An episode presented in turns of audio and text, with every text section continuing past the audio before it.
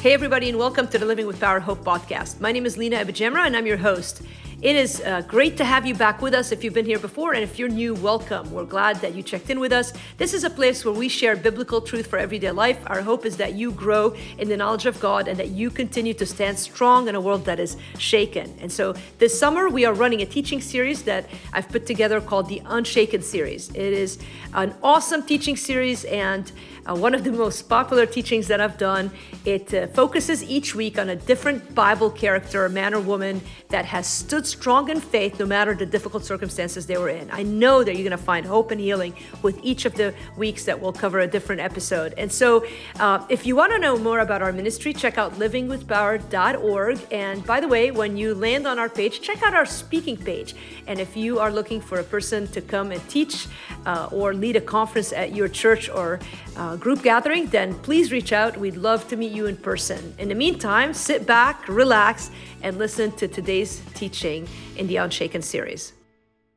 All right, guys, today uh, we are in lesson 20 already in a series called Unshaken, Strong in Faith, No Matter What and uh, we are in Job 23, and I've sort of made my way through, you know, started at Genesis and sort of moved through the books of the Bible. And I think next uh, lesson we'll do will be in Lamentations, which the, written by Jeremiah. That's going to be a fun teaching. But today we're going to look at Job, which is thought to be the, one of the oldest books of the Bible, even though it's it's listed there with the uh, Psalms and Proverbs. It's one of the uh, books in that category, but but it's considered really Job is considered to be one of the earliest people who lived chronologically in scripture. And so uh, he's an interesting man. In fact, I don't think we can get to Job 23 without sort of uh, meandering our way through Job chapter 1 and making a couple of, of observations about who this man was. He was a godly man. We know that about him from the beginning. And um, just to tell you where we're going to be landing with the title of this message, I've called it When I'm Alone in My Pain. And we're going to see a man who literally goes through an, the hardest thing, things anyone could go through. And he really gets to a place where he feels so lonely. Uh, I know many of you uh, sort of watch the news and, and, and look at social media and read articles, and it is not a surprise right now to many of you to hear that loneliness is an epidemic in our country, really in the world. And it is a fascinating phenomenon because we, on one hand, recognize this, this, this medium, you know, this internet, this social media medium where everyone is so connected, like 24 7, you can reach people, you can, you know, like people in the middle of the night and they know you're up. Like there's just a lot that you know about people. And yet, never before have people felt more disconnected, which is probably one of the reasons why it's fed into the highest rates of anxiety and depression ever in, in, in our country for sure and in the world. And so it is a riveting uh, thing. And I think, um, I think when we're going through trials is another season in life. So there's a lot of reasons that contribute to feeling alone alone. And certainly when we're hurting, when we're in pain, is a, is a time in life when we might feel very alone. In fact, I jotted this. This isn't part of, this is not part of the outline. It's just an observation I wrote. There is a pain where others can help. And there is a pain where only God will do.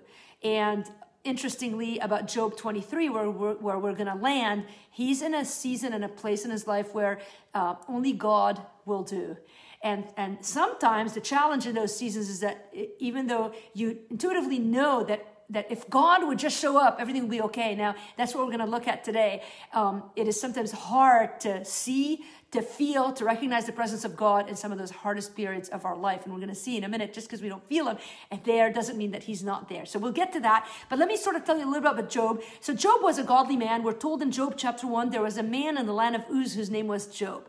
And that man was blameless and upright, one who feared God and turned away from evil. So, right off the bat, God's word sets the stage that this is a godly man, a man who lived obediently to God. Um, and we're going to get to see even more about his relationship with God. God favored Job intensely. And um, he had, we're told there were born to him seven sons and three daughters.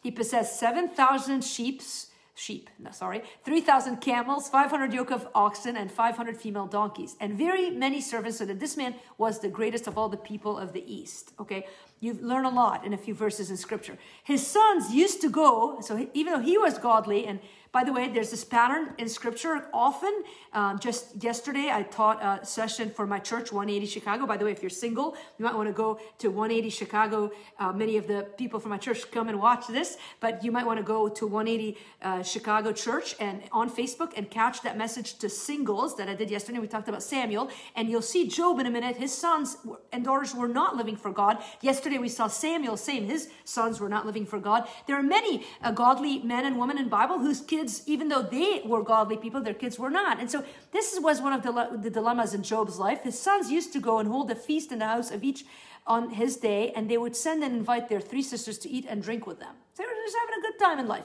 And when the days of the feast had run their course, Job, the godly man, would send and consecrate them, and he would rise early in the morning and offer burnt offerings according to the number of them all. For Job said, It may be that my children have sinned and cursed God in their hearts.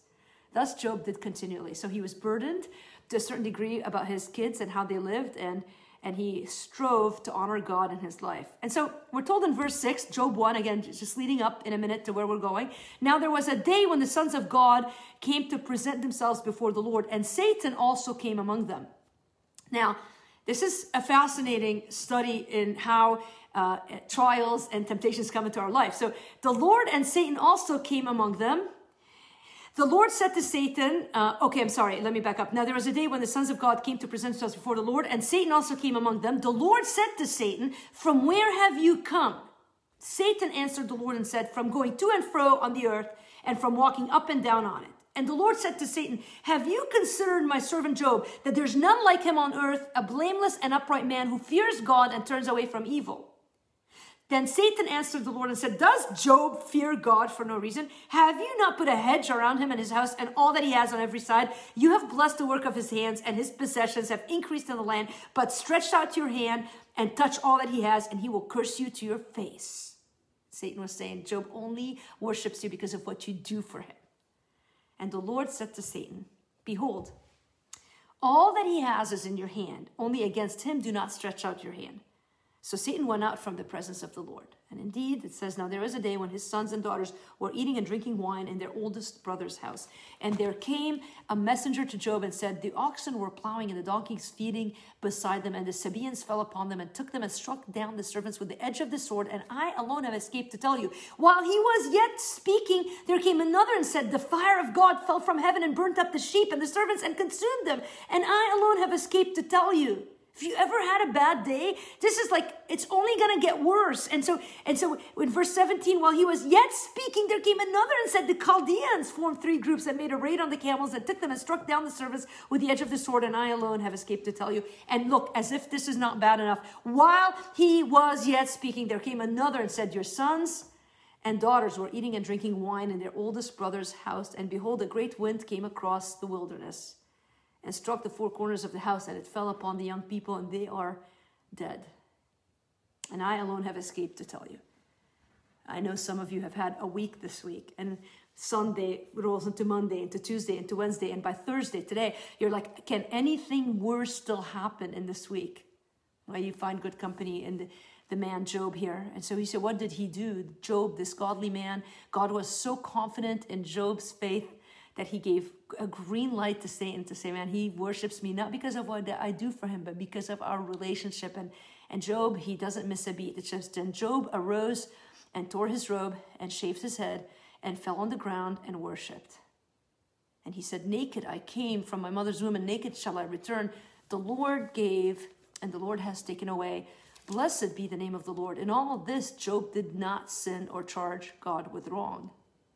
Again, okay, this is immensely already. You're, you, you, I've taught on this chapter. I mean, you could spend literally a month teaching on this chapter. It's so so many truths there. But but let's carry the story a little bit further. Again, there was a day when the sons of God came to present themselves before the Lord, and Satan also came among them to present himself before the Lord. And the Lord said to Satan, "From where have you come?" Satan answered the Lord and said, "From going to and fro from the earth." On the earth and from walking up and down on it. And the Lord said to Satan, Have you considered my servant Job? Again, that there is none like him on the earth, a blameless and upright man who fears God and turns away from evil. He still holds fast his integrity, although you incited me against him to destroy him without reason. By the way, little comment here for many of you who have, hold to this idea that God does not cause harm. I mean, this is what the word says here. Although you incited me, God is saying to Satan, you incited me against him to destroy him without reason. All, everything that happens on the face of this earth is under the sovereign control of God, the good and the bad. Know that's difficult to understand and to accept sometimes, but but also there's such hope in that because God is the one who's in control of everything that happens to us. Verse 4 of chapter 2 Then Satan answered the Lord and said, Skin for skin, all that a man has, he will give for his life. But stretch out your hand and touch his bone and his flesh, and he will curse you to your face. And the Lord said to Satan, again, a green light, Behold, he is in your hand, only spare his life. So Satan went out from the presence of the Lord and struck Job with loathsome sores from the sole of his foot to the crown of his head. And he took a piece of broken pottery, so that Job is hurting so badly. He takes a piece of pottery to scrape himself while he sat in ashes. Then his wife said to him, Do you still hold fast your integrity? Curse God and die. But he said to her, You speak as one of the foolish women would speak. Shall we receive good from God and shall we not receive evil? In all this, Job did not sin with his lips. And then the three friends show up. Now, when Job's three friends heard of all this evil that had, upon him, that had come upon him, they came, each from his own place, Eliphaz the Temanite, Bildad the Shuhite, and Zophar the Naamathite. They made an appointment together to come to show him sympathy and to comfort him. And when they saw him from a distance, says they did not recognize him. And they raised their voices and wept, and they tore their robes and sprinkled dust on their heads toward heaven. And they sat with him on the ground seven days and seven nights, no one spoke a word to him, for they saw that his suffering was great. Now, we move from Job chapter 2 into Job chapter 3, and we make our way to Job 24. And in those chapters, those three friends who came to offer him comfort offered him everything but comfort. In the chapter leading up to chapter 23, one of the men, I think it's Eliphaz, give, finishes a discourse where he basically sums up the problems in Job's life. And he says, Job, the reason you are suffering is because you have sinned against God. Confess your sin, repent, and God will bring his favor on your life again. And Job knew his own life. He knew who he was, and he struggled with it. And you'll see this back and forth discourse between the friends sort of sort of self-righteously accusing Job and teaching him and shoving things down his faith and Job kind of going like like I, I'm just I don't understand what's happening in my life. A reminder again by the time we get to Job 23 that there is a pain where others can help, but there is also a pain where only God will do. And so we pick up now in Job 23, and Job is in that place. And by now, and looked up an old outline that I had on chapter one and two, and I sort of had come up with some, some ideas there on, on what we just read. Just because you're living for God does not mean that Satan won't touch you. Now, God is the one who allows Satan. Everything that happens in your life is under the control of God. But, but just because you're godly doesn't mean you're going to escape suffering, right? Suffering happens to good and bad people. And God is the one who allows those things to happen in our life. Now, uh, just because you responded in obedience to trials once doesn't mean things won't get worse. And we see this pattern in Job's life where he's faithful, he obeys, he says, Naked I came, naked I return. And yet after that, there's still more trials coming his way. And then just because it looks and feels as if God is not there right now does not mean that he's not. And I'm going to dive now into this idea of just because we don't see and feel God doesn't mean that he's not there. Many of us who are going through trials right now might have this struggle where we think, man, man, I, where are you, God? And when we're talking about standing unshaken, when we're alone in our pain, that is the most difficult thing to come to terms with sometimes. Not so much that we're hurting, but that sometimes in the midst of our pain, it's hard to see God's hand. And so we come to Job 23, and Job has had it. He's up to here. And we're only halfway through the book, by the way. And Job answers Eliphaz, and this is what he says Today also, and this is a man, by the way, who has been found faithful in the way that he's responded to trials. He was godly to begin with and righteous, and now he's pressed and he's alone and he's in pain. And you and I know that when we're in pain, sometimes it's easy to come to wrong conclusions, but other times it's also easy to, to, to feel this weight of lament and despair. And this is where we pick up the story of Job in Job 23. He's alone in his pain and he says this Today also my complaint is bitter. My hand is heavy on account of my groaning. And now, and by the way, if you've not read Job 23 before, I, I'm so happy to introduce you to it because these, these verses that I'm going to read to you now can be life changing for some of you. They're some of the most encouraging verses in scripture a reminder that, that God is not afraid of our feelings. God is not mad at us. He puts these verses in scripture for us. This is the oldest book in scripture thought to be, and He puts them there for us to see uh, how people respond to pain and and he allows this to unfold and we're going to see where we're going with this in a minute. So job says oh that i knew where i might find him talking about god that i might come even to his seat. I would lay my case before him and fill my mouth with arguments I would know what he would answer me and understand what he would say to me. Would he contend with me in the greatness of his power? No. He would pay attention to me. There, an upright man could argue with him, and I would be acquitted forever by my judge. And then he says this Behold, I go forward, but he's not there. And backwards, but I do not perceive him. On the left, when he's working, I do not behold him. He, he turns to the right hand, but I do not see him. And then verse 10 But he knows the way that I take. When he has tried me, I shall come out as gold. My foot has held fast to his steps. I have kept his way and have not turned aside. I have not departed from the commandment of his lips. I have treasured the words of his mouth more than my portion of food. But he is unchangeable, and who can turn him back? What he desires, that he does for he will complete that which he appoints for me. And many such things are in his mind. Therefore, I am terrified at his presence when I consider I am in dread of him. God has made my heart faint. The Almighty has terrified me. Yet I am not silenced because of the darkness, nor because thick darkness covers my face.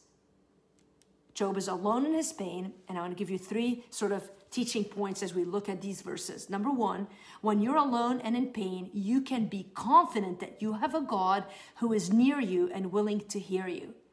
What I love about the book of Job and the conversation that happens between his friends who are wrong, and we find out at the end of the book that in fact the friends accusing Job were wrong. They did not come to encourage him and sympathize with him. They were putting weight upon weight on him. They were discouraging him. His wife had already turned her back on God. His kids and family were dead. And so he's alone. He's utterly in the worst place of his life. And he is confident still. And he starts off by saying, Look, if I had an audience before God, he says, would he, would he ignore me? He goes, No, he would contend me. He would listen to me.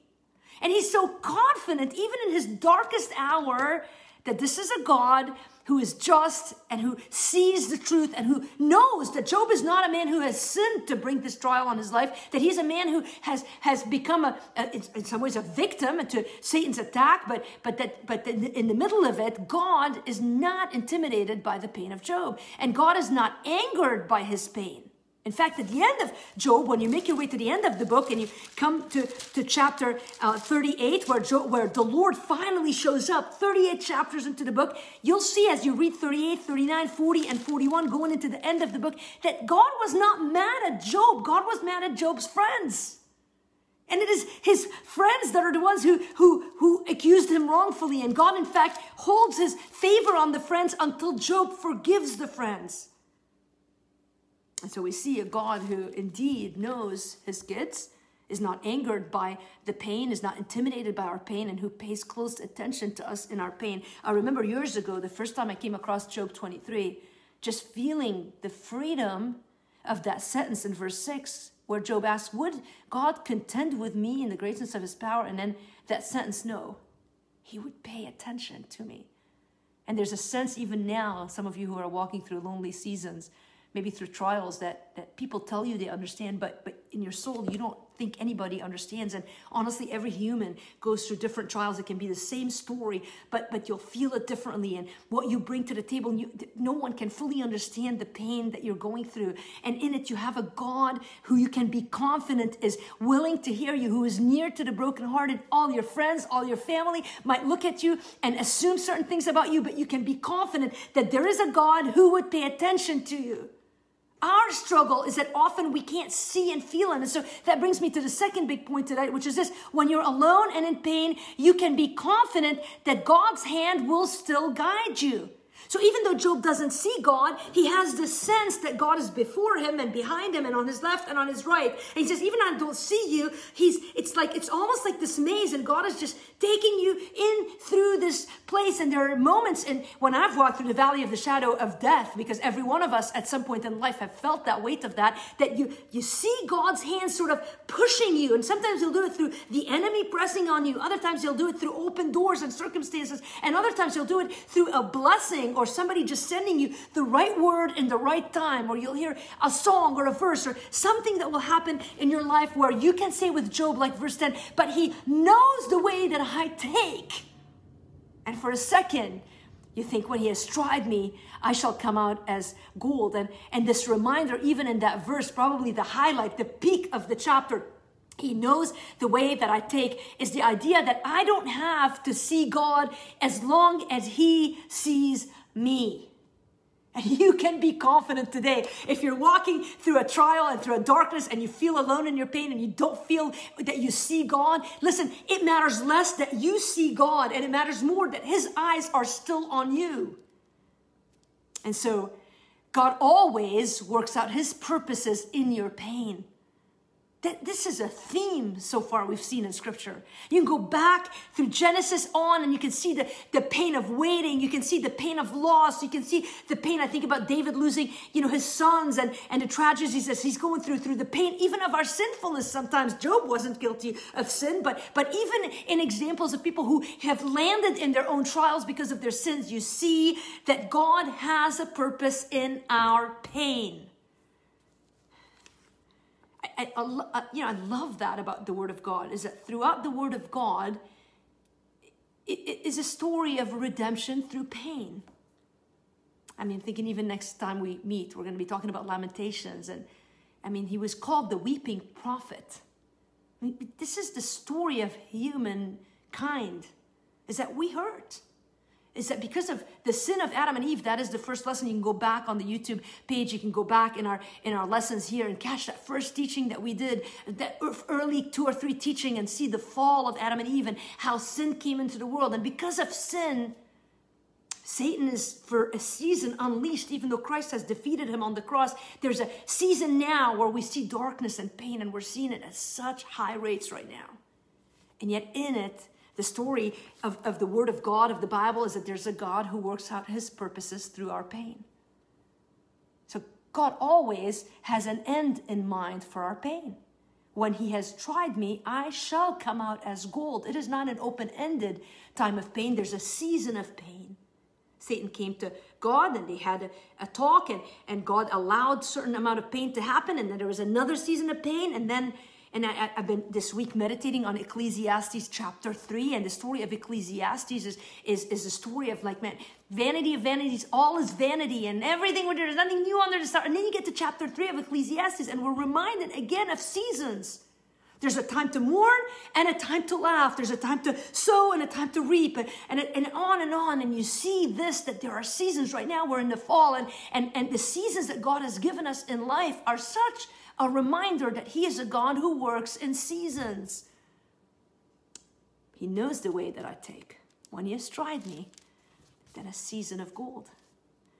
And Job is so confident in a God who will hear him, who is near him, a God who still guides him, who knows the way through his pain. And then finally, when you're alone and in pain, you can be confident that God's word will be your strength.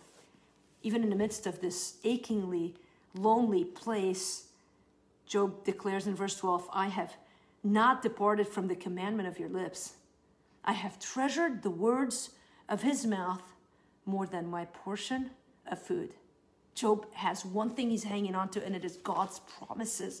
And so he goes on, he says, He is unchangeable. Who can turn back? What he desires, that he does, for he will complete what he appoints for me. And many such things are in his mind. And even as I read this this week, the first thing that came to my mind is my own life verse, Philippians 1 6, which is we being confident of this very thing, that he who began a good work in us will complete it until the day of Jesus Christ. And Job is standing firm in this confidence. He's unshaken, even when he's alone in his pain, because his friends have not offered the sympathy that his heart needed. His wife God help us. I don't even know what happened to her. And, and, and, and, and she's turned her back from God. And he's hurting physically, he's hurting emotionally, he's mourning the loss of everything, of his kids, of everything he owns. I mean, I mean, this guy is as low as it comes, and he says, I stand strong on the knowledge that God is a God who began a good work in me and will perform it on, until the day of Christ. And the word of God is his delight, even in a season when he can't see God clearly. I thought of other verses besides Philippians 1 6. One of my favorite verses is Psalm 138, verse 8, where God's word says that God perfects that which concerns us. I was looking even before I, I, I logged on and I was thinking about other assurances of God and, and, and his purposes for us. Isaiah chapter 46 he says in verses uh, 11, God speaks, he says, I have spoken and I will bring it to pass. I have purposed and I will do it. Over and over again in God's word is the reassurance that what he started in us, he will complete, that nothing and no one, no one, not even Satan, can stand against the purposes of God in your life. And Job, in this moment of despair, hangs on to the things that he knows about who God is. He's a God who would give him audience, he is a God who is working when he can't see it, and he's a God whose word is so true that when everything else fails, he can hang on to it. And he gives testimony to the fact that there is a treasure greater than my own personal comfort. And there is a treasure more satisfying to me than food. And there is a treasure that restores my perspective in my pain. And that treasure is housed, it's, it's put into the Word of God that we have. We now, in New Testament believers, we have it in our hands it amazes me that we're not in God's word more, that we're not appropriating it more. God's promises are there for us to stand on. If you're wondering, man, how do I find God when I'm alone in my pain? You rest in the promises of Scripture that He will never leave you nor forsake you. Three or four devotionals today that I turned to had the same reminder that do not worry. Uh, what you will eat and what you will wear and what you will put on. And our Father knows that we have need of these things. Are you standing on the rock who is Christ and his promises in the Word of God?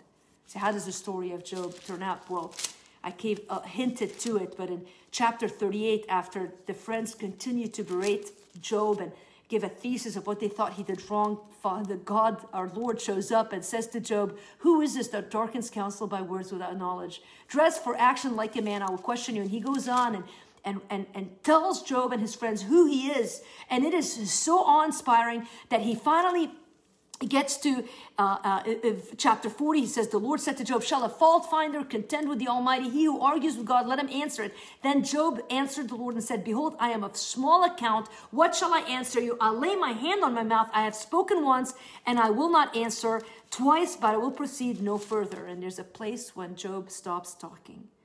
And uh, and uh, God goes on and says a little bit more, and then and then Job at the end says, "I know." In chapter forty-two, verse two, I know that you can do all things, and that no purpose of yours can be thwarted. Who is this that hides counsel without knowledge? Therefore, I have uttered what I did not understand, things too wonderful for me which I did not know. Hear and I will speak. I will question you, and you make it known to me. I had heard of you by the hearing of the ear, but now my eyes see you. Therefore, I despise myself and repent in dust and ashes. Just because you think that you know God does not mean that you really do. And often God allows those seasons in our life where we get to the place where nothing else will do but God to show us who He is and to bring us into a deeper knowledge of who He is. And the outcome of that is not one of separation from God, but one of deeper intimacy with God. God wasn't mad at Job. God uh, answers in verse 7 of 42 After the Lord had spoken these words to Job, the Lord said to Eliphaz, My anger burns against you and against your two friends, for you have not spoken of me what is right, as my servant Job has. Now, therefore, take seven bulls and seven rams and go to my servant Job and offer a burnt offering for yourselves, and my servant Job shall pray for you for I'll accept his prayer not to deal with you according to your folly. And a reminder here of the importance and, and the necessity of forgiveness, even when people treat you wrongly, even when they may even mean it for good, but the words come out of your mouth in a way that is hurtful to you. And, and this weight of, of forgiveness that must be given for freedom to take place. And so uh, God goes on and says, For you have not spoken of me what is right, as my servant Job has. So Eliphaz the Temanite and Bildad the Shuhite and Zophar the Naamathite went and did what the Lord had told them and the Lord, and look at this, and the Lord accepted Job's prayer to forgive them. And verse 10 and the Lord restored the fortunes of Job when he had prayed for his friends. Listen, there's power in forgiveness. There's power in recognizing who God is and in doing what God wants us to do, whether we understand it or not. Uh, the same mercy that has been afforded to us by God is what we give others, even in our pain. And so the season of pain ended for Job, and the beauty of um, his story, of course, is that even in the land of the living, he saw good. Uh, Psalm 27, verse 13 says, I had fainted unless I had believed to see the goodness of the Lord in the land of the living. Wait. Uh, uh, uh, uh, uh I can't think of that verse. Let me just go there. Wait, I say on the Lord, be of good courage. Wait, I say on the Lord, something like that. But let me just read it for you in Psalm 27, verse 13 and 14. You ever just say a verse all the time and then you can't think of it when you need it? He says, Wait for the Lord, be strong and let your heart take courage. Wait for the Lord. And you say the end of the story of Job, and we'll take some questions after this. He says, The Lord restored the fortunes of Job, then came to, uh, and, and, and, and the Lord gave Job twice as much as he had before. Then came to him all his brothers and sisters and all who had known him before. It's funny how people flock back when things are going well in your life, but now the lesson's already had. He knows his God. And it says, and they ate bread with him in his house, and they showed him sympathy and comforted him for all the evil that the Lord had brought upon him. Challenging words here. And each of them gave him a piece of money and a ring of gold. And the Lord blessed the latter days of Job more than his beginning. And he had 14,000 sheep, 6,000 camels, a thousand yoke of oxen, a thousand female donkeys. He had also seven sons and three daughters. And he called the name of the first daughter Jemima, and the name of the second Keziah, and name of the third Keren-happuch. And in all the land there were no women so beautiful as Job's daughters. And their father gave them an inheritance among their brothers. And after this, Job lived a hundred and 40 years and saw his sons and his sons' sons, four generations, and Job died an old man and full of days. Sometimes it feels when you're alone and in your pain that the best days of your life are behind you. Faith looks at the Lord looks at your circumstances through the veil of who God is and sees that the best days are yet to come because we serve a God who is good, a God who is faithful, and a God who sets the seasons of our lives and appoints that which concerns us. Won't you trust that God today? If you're feeling like Job, that you're alone in your pain, remember that you can be confident that you have a God who is near you and who is willing to hear you. You can be confident that God's hand will still guide you, is still guiding you. It has a purpose to bring you out as gold. And when you're alone and in pain, you can be confident that God's word is your strength. Let's stand on His word. Let's embrace those things that we know about God. And let's, in a moment here, move into a time of prayer.